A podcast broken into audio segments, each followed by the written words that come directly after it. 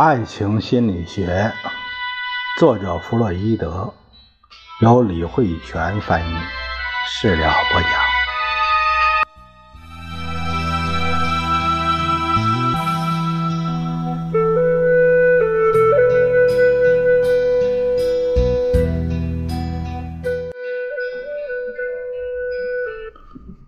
我们这一节看一下第二章的第三节。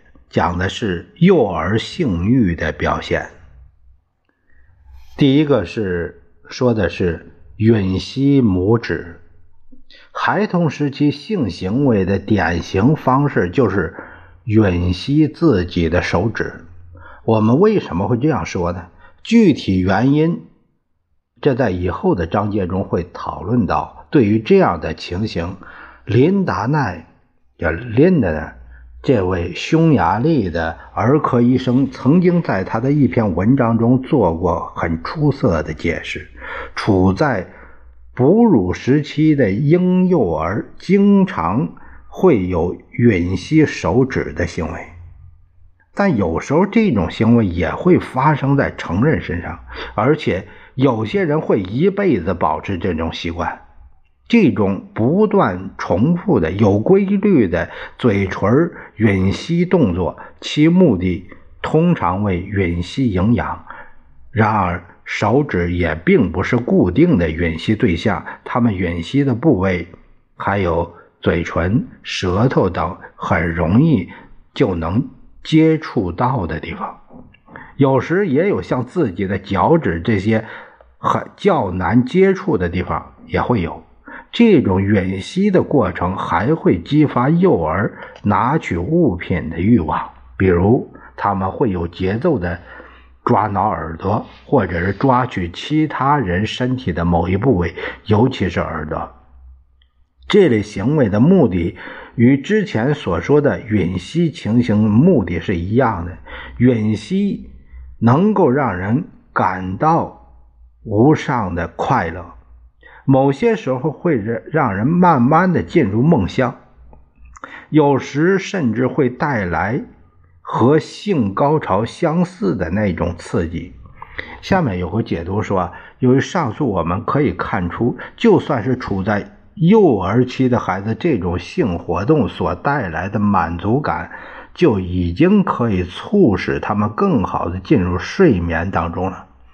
我们也可以把这些过敏性失眠症的病因归于无法得到性满足。我们都知道，那些在性方面不能得到满足的保姆，常常会抚摸幼儿的性器官，这样可以使自己比较容易的进入睡眠。那。在这样的吮吸的行为中，还会有身体别的比较敏感的部位，也包括胸部和性器官被触动。大部分幼儿常常会从吮吸手指，进而发展到手淫。琳达呢非常了解吮吸行为在性的方面意味着什么。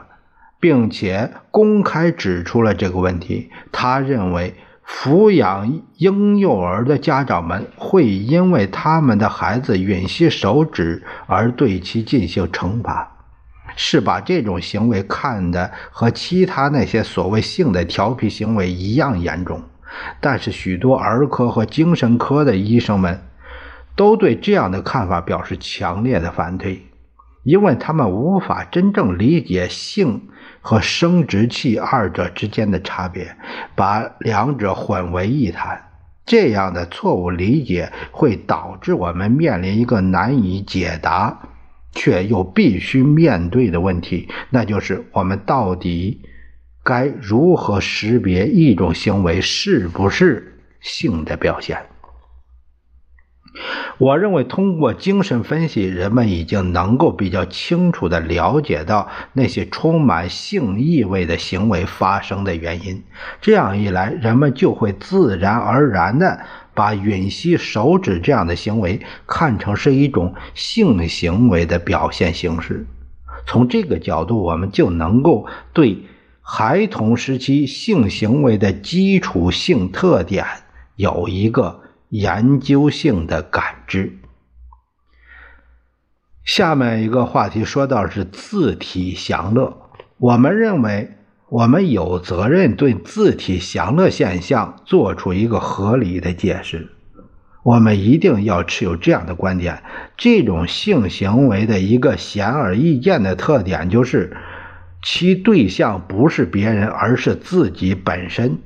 爱丽丝把它巧妙地称之为“自体享乐”。那另外，众所周知，当一个幼儿吮吸自己手指的时候，这意味着他在寻求一些让他难以忘怀的快乐记忆。不断重复吸吮手指皮肤表面的黏膜，本来就十分容易获得性的满足。我们都知道，幼儿在这种情形下，幼儿所追寻的快感，以前曾在。哪种情形下感受到过？那就是吮吸妈妈的乳头，或者是类似的替代品。本来是幼儿成长过程中最早感受到的快乐体验，这种体验对于幼儿来说非常重要。由此，我们可以看出，幼儿的嘴唇是可以体验快感的敏感部位。从乳头流出的温暖乳汁，确实可以刺激幼儿的神经，给他们带来快感。刚开始的时候，这种满足感与获取乳汁的营养所得到的满足感之间有紧密的联系。如果看到一个幼儿，心满意足地吃完母亲的乳汁，红彤彤的小脸上露出微笑，并很快就满足的入睡，你就会联想到这和一个成人获取性满足后那种情景有多么相似。然而，随着幼儿的发育，这种获得性满足的渴求会慢慢的与获得营养的渴求分开。在幼儿长出牙齿之后，就不会再以吮吸的方式进食，就改为咀嚼。从这个时候开始，这两种行为便分离开了。很明显，这个时期的幼儿还不能自理，也不可能适应周围的环境。对于他来说，能替代母亲乳头的只有自己的皮肤。他吮吸自己的手指是出于两方面的因素：一个是这么做比较方便；二是手指能够成为其他不太重要的快感部位。正是由于这样的敏感区感受到的快感比较微弱。因此，在一个人慢慢成长的过程中，会被逐渐丢弃，而被别的可获得快感的来源代替，这便是别人的嘴唇。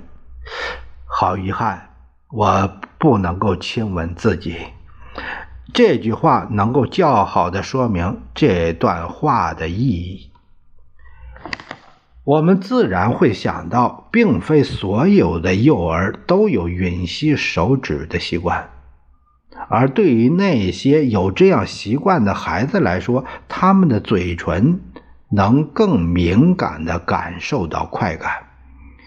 这些人长大后常常喜欢亲吻，更有甚者，还会产生一种混乱性亲吻的偏好。比如，男孩极有可能会喜好抽烟喝酒。然而，如果是潜在的抑制作用占据主要地位，那么这些孩子将会对进食感到厌烦，引发歇斯底里式的呕吐。这是因为嘴唇为进食和亲吻共同使用的部位，而占据主导的抑制作用。会很轻易地影响到进食的欲望。我诊治过许多女性，她们的症状大都与进食有关联，比如歇斯底里性的喉胀感、窒息感、呕吐等，而她们在幼儿时都常常吮吸手指。在吮吸手指或类似这样为快乐而吮吸的行为中，幼儿时期的性活动表现出了三个主要特征：其来源于维持生命必不可少的以获取营养为目的的进食行为密不可分，并不知道有性的对象。属于自体享乐，其性目的直接由感触到的快感区控制。我们可以肯定，其他幼儿时期的性行为也有类似这样的特征。我们第四节会谈到儿童的性目的。